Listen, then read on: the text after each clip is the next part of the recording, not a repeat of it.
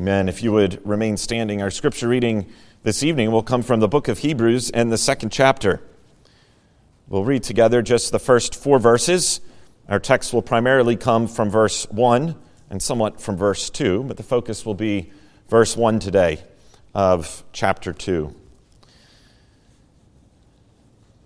Once again, give your attention to the reading and the hearing of the Word of God.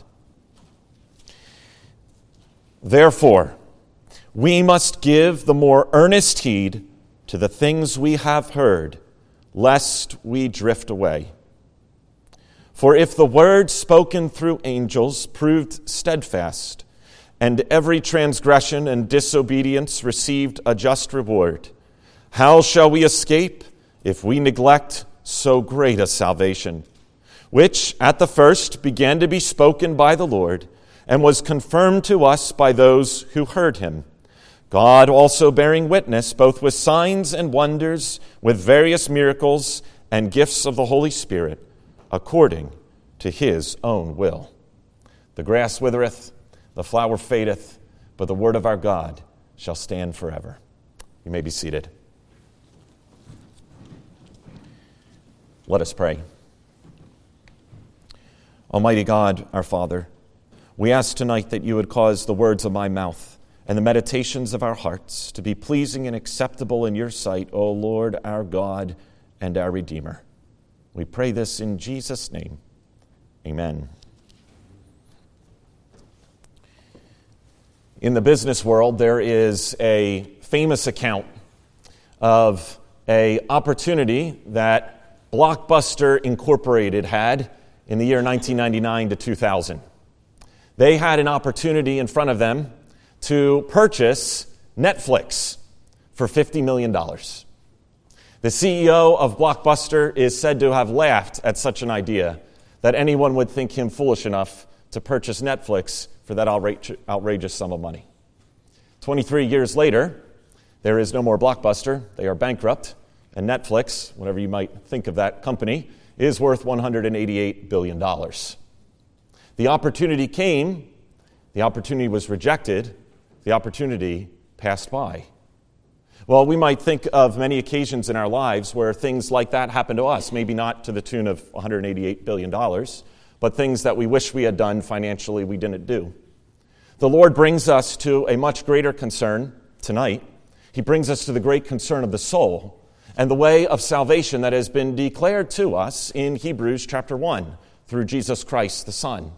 And he is warning us in the first verse of chapter 2 that we need to take the most earnest heed to it, lest we drift away from him who has spoken. You might remember there was that great account in Luke chapter 8 where Jesus went to the place of the Gadarenes. There he met a man that was demon possessed. He could not live at home, for he raged, he broke ropes, he went around like a wild animal. When the demon was speaking to Jesus, Jesus heard his name, and his name was Legion, for they were many. And you remember that Jesus was there in that land, and the demon asked to be thrown into the swine, and the swine ran into the river. And here was the great God man in front of those people. And there he was, the only one in heaven or on earth that could cast out demons at that time, and he went and he did it. The demons had no power over Jesus. They saw his greatness and his glory. And what did the people, what did the Gadarenes do? They said to Jesus, Please depart from our land. There he was, salvation in the flesh, and they wanted nothing to do with him. They asked him to leave, and so he went. We've spent some time considering that first chapter of Hebrews. God spoke to us in time past, to the fathers by the prophets. But in these last days, God has spoken to us not through the prophets, but through his own Son, Jesus Christ. He's perfect in every way. There is none other like him. There is none other messenger like him. For he is the one who has been appointed heir of all things, the one who is, has made the worlds, the one who is the brightness of the Father's glory, the express image of his person, the one who by his word alone upholds all things by the word of his power. And it's him who by himself purged our sins and sat down at the right hand of the Father on high, and even now is ruling and reigning, waiting till that day when he will rise again and come back to the earth with power, glory, and judgment. Jesus Christ has spoken to us in these last days the very word of God. And God now is taking the great, the, the great message of that first chapter and he's applying it to us. Listen to him. Therefore, because of these great things, we must give attention to him. The text is very well divided tonight among three sections. The first word, therefore, the middle phrase, we must give the more earnest heed to the things we have heard, and then the final phrase, lest we drift away. And that's how we're going to approach this text today. And I want us to consider then this word that comes to us, therefore. I'm not the person that coined this phrase, but I've heard it many times before that wherever there is a therefore or a wherefore in the scripture, we need to find out what it's there for. It's a very important word. It looks back at what has come before it, and it's going to apply what came before to us now. That's what happens in every situation when you see the word therefore in the scripture. Something that came before is now going to be applied. In chapter 1, we had doctrine after doctrine after doctrine. I would go further and say it was glory after glory after glory presented to us. Now, what are we to take from it? An argument was made for us that Jesus Christ rules supreme, that there is no other greater than him, not the prophets, not the angels, not Moses, not anybody. He's above all and over all, and he alone has the perfect way of salvation because he alone is the all sufficient high priest. Therefore, we're called to do something about it. We need to give very special attention to this word because God is calling us to draw our attention to everything that we've heard, and now we are called to listen to Him. It's a most important thing coming to us. You might remember, therefore, in Romans chapter 8, uh, there is no more condemnation to those that are in Christ Jesus. Because of Christ who came, therefore, and who died, therefore, there is no more condemnation on his people. We need to listen to God as He's spoken to us in these last days through His Son. This is the urgent call of God's Word. It's in the Old Testament and it's in the New Testament that our attention would be drawn to God who spoke and to the ones that are speaking His holy Word. In Isaiah 55, the Lord God says, Listen carefully to me. Hear what is good. Let your soul delight in abundance. We're called to listen to him who spoke. Not just to gaze upon him, not just to think in all about what the glories that we've just read of in Hebrews chapter 1, but we're called to listen, to pay attention, to listen carefully, because what God has said is good. The psalmist in Psalm 81, we read it at our opening. We'll read another section of the psalm here.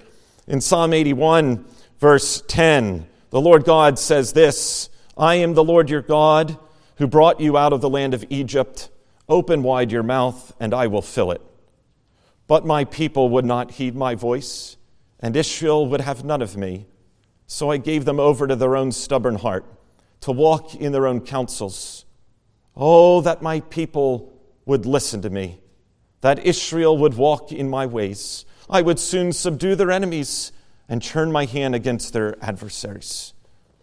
Oh, that my people would listen to me.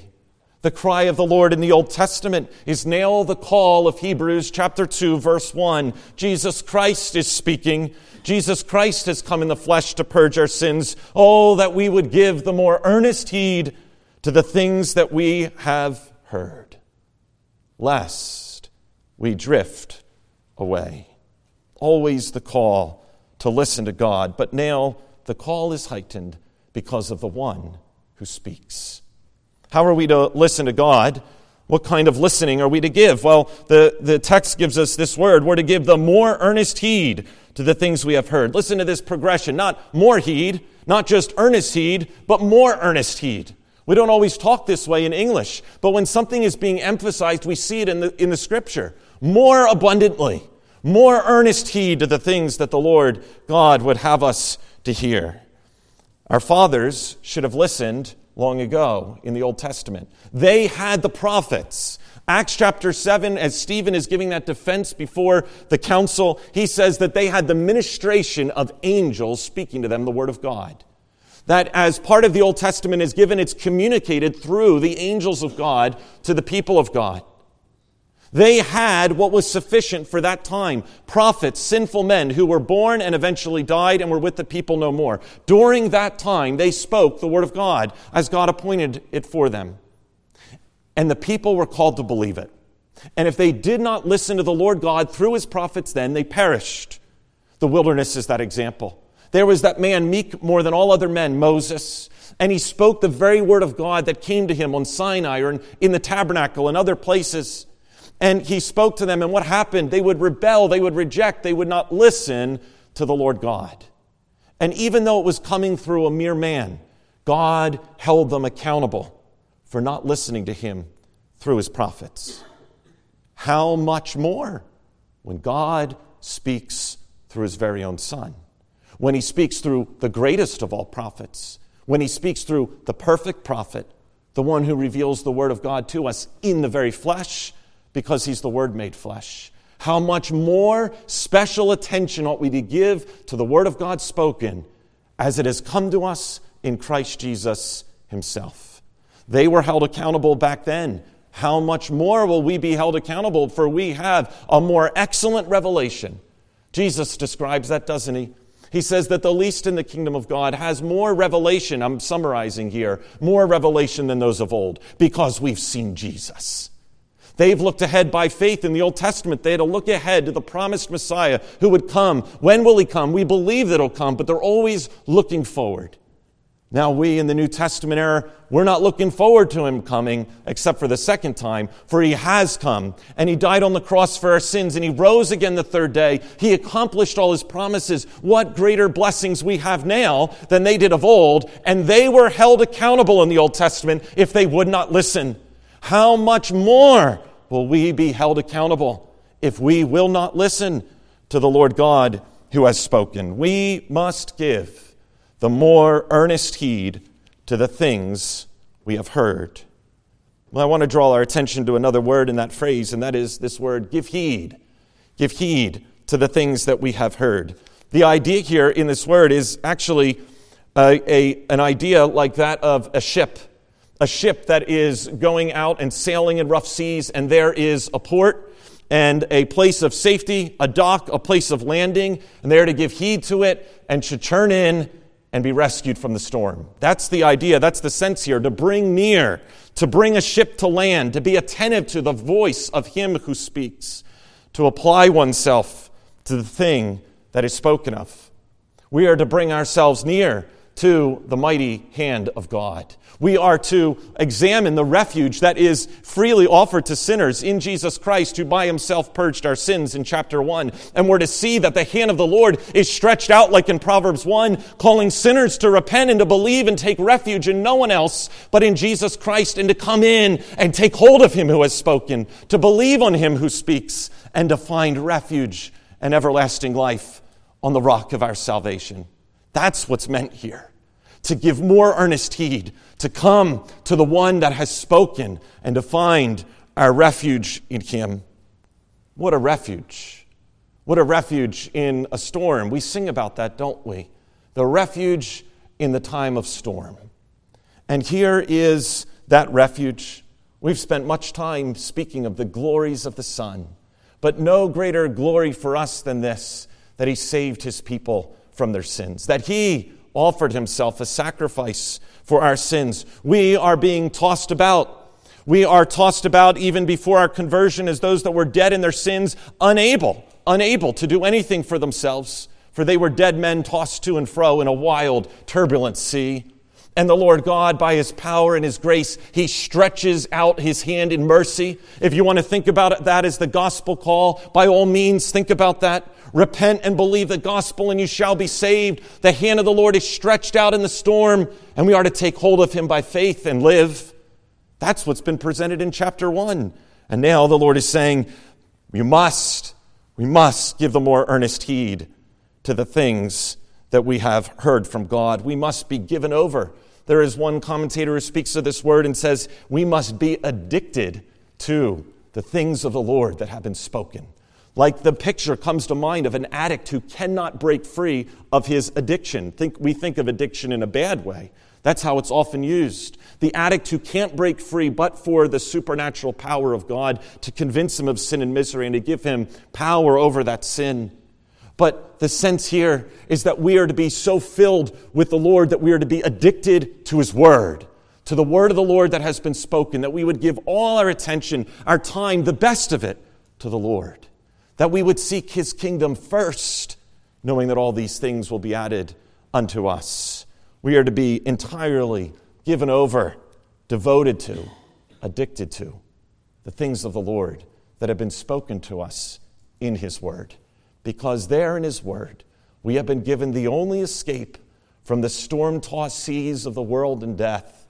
We have there Jesus Christ revealed to us in his word. We must be devoted to Him. Take more earnest heed. Why? Why should we take more earnest heed? Why should this matter to us today? Well, the answer is given in that last phrase, isn't it? Lest we drift away. And the warning is something of the focus of this verse and the verses that follow, which we'll consider in, in more detail, Lord willing, in a future week. But the focus is this last phrase, lest we drift away, or some translations have it, lest we slip away. It's a little bit difficult to translate. It's the only time this word appears in the New Testament. Some tra- have translated it, lest we drift away. But the picture here again is, is of the ship. The ship that is supposed to be anchored, but it's not. And what happens is the ship, it just starts drifting with the current because it has no anchor. It is not connected to anything solid, nothing lasting, and so it drifts away. Here's the picture of the man, the woman, the boy, or the girl who is very near to the kingdom of God, who hears the glorious things spoken of God in His Word through the prophets and through His Son, but does not take hold of those things by faith. And over time, all those great blessings that were proclaimed, all the hope that the church and the family might have had for that individual, that individual just starts drifting away. It's not a sudden Destruction, that's referenced here, it's a gradual slipping of the one away from Christ Jesus and his word. We might think of it as we've seen, we could imagine and think back to many friends and people we love sitting in these very pews who were seemed so dear and so close and so anchored on Christ, and it became evident that that wasn't the case as they drifted, drifted, drifted away from the rock that is Christ Jesus, from the refuge that is the Lord, until they come, unless they repent, to their own perdition. This is what the Lord's warning us about. Not immediate disaster in this text, but the slow drifting away. It's often, we might think about it here, just uh, in very practical ways, attending to the means of grace in the church, the worship of God, as so often is the case. If, if you've observed anything, you see that as people drift from the worship of God, they drift away from God. If people are drifting away from the Lord into sin, so often when you talk to people in sin, you say, How is your scripture and prayer life doing? And you find out there is no scripture reading or prayer life going on. Or if it is, it's very little and they might not be able to remember the last time they read God's word. Here is how God holds us in through his means of grace. His mighty outstretched hand is revealed in his word, and we need to hold fast to him who holds fast to us, lest we drift away. You might remember in the scripture, there's many examples of this, but you might remember that King Joash.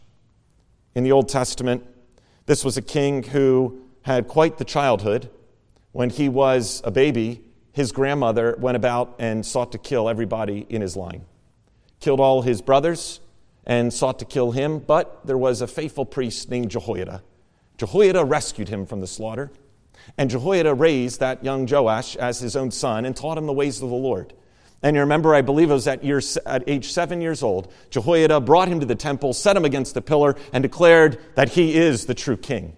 And wicked Athaliah, his grandmother, was put to death, and Joash reigned he reigned and he reigned very well. During his reign, the temple was repaired, the proper worship of God was restored. As long as priest Jehoiada was there, Joash held to the word of God. But then that old faithful priest passed away. And Joash, who once had been the faithful king, started listening to his unsaved friends. And he who seemed so near to God was drifting. And he drifted so much to the point that when the son of Jehoiada, which would have been like the brother of Joash, came to him warning him of the way he was going, Joash put him to death. He killed the very son of the man who saved him from the murder of his grandmother. And that Joash, who looked like he had so much promise, drifted away until his own servants killed him. Take heed more earnestly to the word of the Lord, lest we drift away. There was also that King Uzziah, another example for us. God has given us the Old Testament for our example that we might follow the good ways and be warned by those evil examples in history. Uzziah, that king who had a 52 year reign in Judah. Under his reign, perhaps Judah reached its high point. Its power was mighty. His officers over the mighty men numbered over 2,500, just the officers. He went and he attacked those Philistines that were always fighting against God's people, and he broke down all the walls of their major cities. He had men who were cunning in the arts of warfare, and they built giant catapults over Jerusalem and on its walls. That's why it was a very feared city. He had over 300,000 soldiers at arms ready to go at his bidding. This man was powerful. God's worship was restored. But over time, as he saw all this power, just like Deuteronomy 8 warned us, he saw it and he started thinking, I've done this. And he was filled with pride by these things that he saw in his kingdom. So proud was he that he went into the temple and he decided he was going to be the one that was going to burn incense instead of the priests. The priests resisted him, and you remember there was that powerful King Uzziah, and he put forth his hand, and leprosy started in his head. And that man of greatness died a leper that no one even wanted to go in and see. He strayed from the Lord. He didn't give more earnest heed to him, and he drifted away. Oh, we could think of many other examples. There was Gehazi, the servant of Elisha, the prophet, an eyewitness to some of the greatest deeds that the Lord did in Israel in the Old Testament. He saw the axe floating. He saw Naaman, the leper uh, general of Syria, made to have flesh like a little child. He would have seen those bears eat the children who mocked God and his prophet. And when the temptation came for him to get a little bit of wealth, he lied about it to Naaman, he lied about it to Elisha, and he, who was the servant of Elisha, became leprous with all his household. Children have done the same thing, haven't they? We've seen children grow up in Christian homes, growing up in the church, and as they get older, they drift away from the Word of God and go their own ways. Oh, God says, give the more earnest heed to the things we have heard, lest you drift away. Adults have done the same thing. This isn't against children or a warning to children only. Adults have started the race strong, like the examples we just saw, but when the battle was tough, when temptations came, when the things of the world pressed in against them, they drifted away from the Lord, for they would not give that most earnest heed to the things that He had spoken. Oh, we must be careful, brothers and sisters, that in this time when the hand of God's salvation is stretched out, that we are not looking at it merely to gaze upon the glories of Christ, which we ought to do. We ought to gaze upon the glory of Christ, but we must not stop there. We must take hold of Christ by faith and do that which He's called us to do to love Him as He's called us to love Him, to keep all His commandments, to set His ways before us and not to stray to the right hand or, the, or to the left. We must take earnest heed lest we drift away. But think about this other way that some have translated this lest it slip away. We think in one translation of us drifting from it. But what about the opportunity that Jesus often gives as he presents the gospel to people that have never heard it before and they may not be able to hear it again? There was a day that Jesus was in Nazareth, his hometown, and he was preaching the kingdom of God. And the people did not want their prophet there, did they? A prophet is not welcome in his hometown. And they sought to kill him in Luke chapter 4 after he told them that the day of salvation was there revealed to them. The day of atonement had come. The day of Jubilee was there in their very presence, and they sought to kill him. salvation slipped away from them that day. There, Christ, in all his glories and benefits, was there before them, and they got rid of him who would give salvation. On the way home from General Assembly, in God's good providence, providence, I was seated next to a man who was drinking a little bit before the plane ride, and he warned me of that. And he said he might talk a lot because he was drinking. And then he made the mistake of asking me, and Pastor Mike Myers was in the seat next to me. He made the mistake of asking me what we were doing in Chicago. And I was thrilled to tell him that we were there working ultimately to advance the kingdom of grace and the gospel of Jesus Christ, and asked him if he knew the gospel. For the next three hours, our plane was delayed out of Chicago.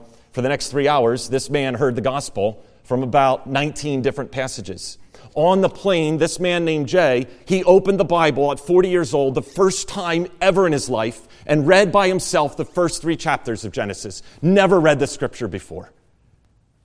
And we pressed home the gospel to him.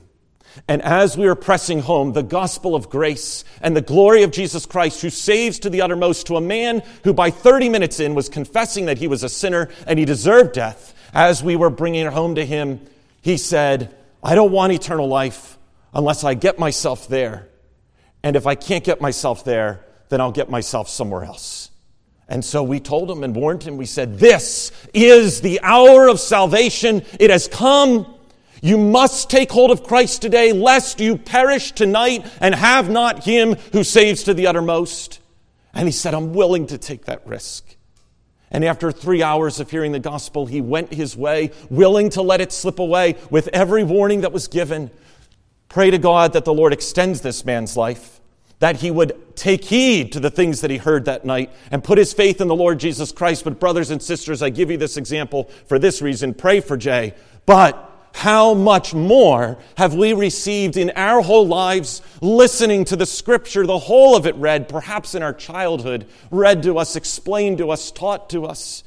Christ and his benefits have been presented before us in word, in sacrament, in deed.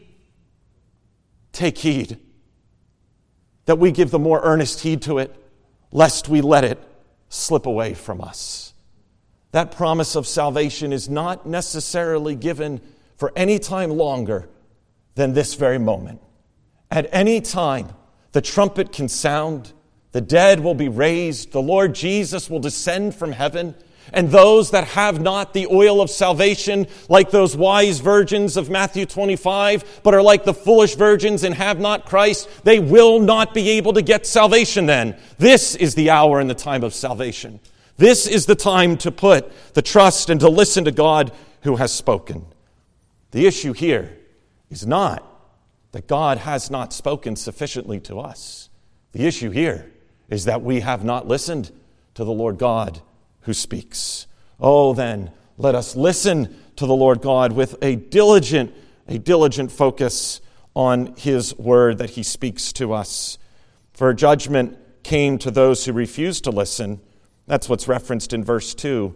The word spoken through angels proved steadfast, and every transgression and disobedience received a just reward. That judgment came then through the word spoken by the prophets.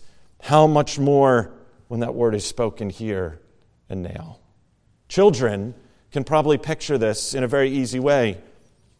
When I tell my children, and I send one of my children up to the others and tell them to clean their room, the results are mixed. If I go up and tell all the children to clean their room, the results better not be mixed. We understand something of that. The messenger matters.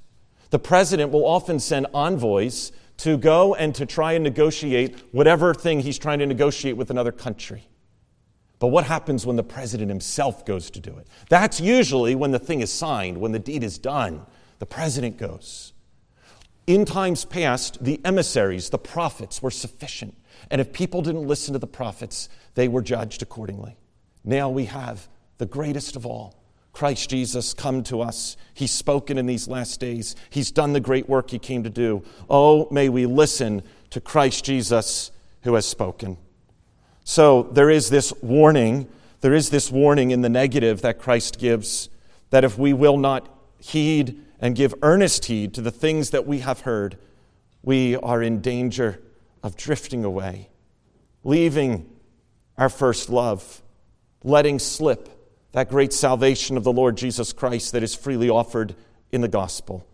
Positively, we are called to give that most earnest heed to the things that have been spoken to us.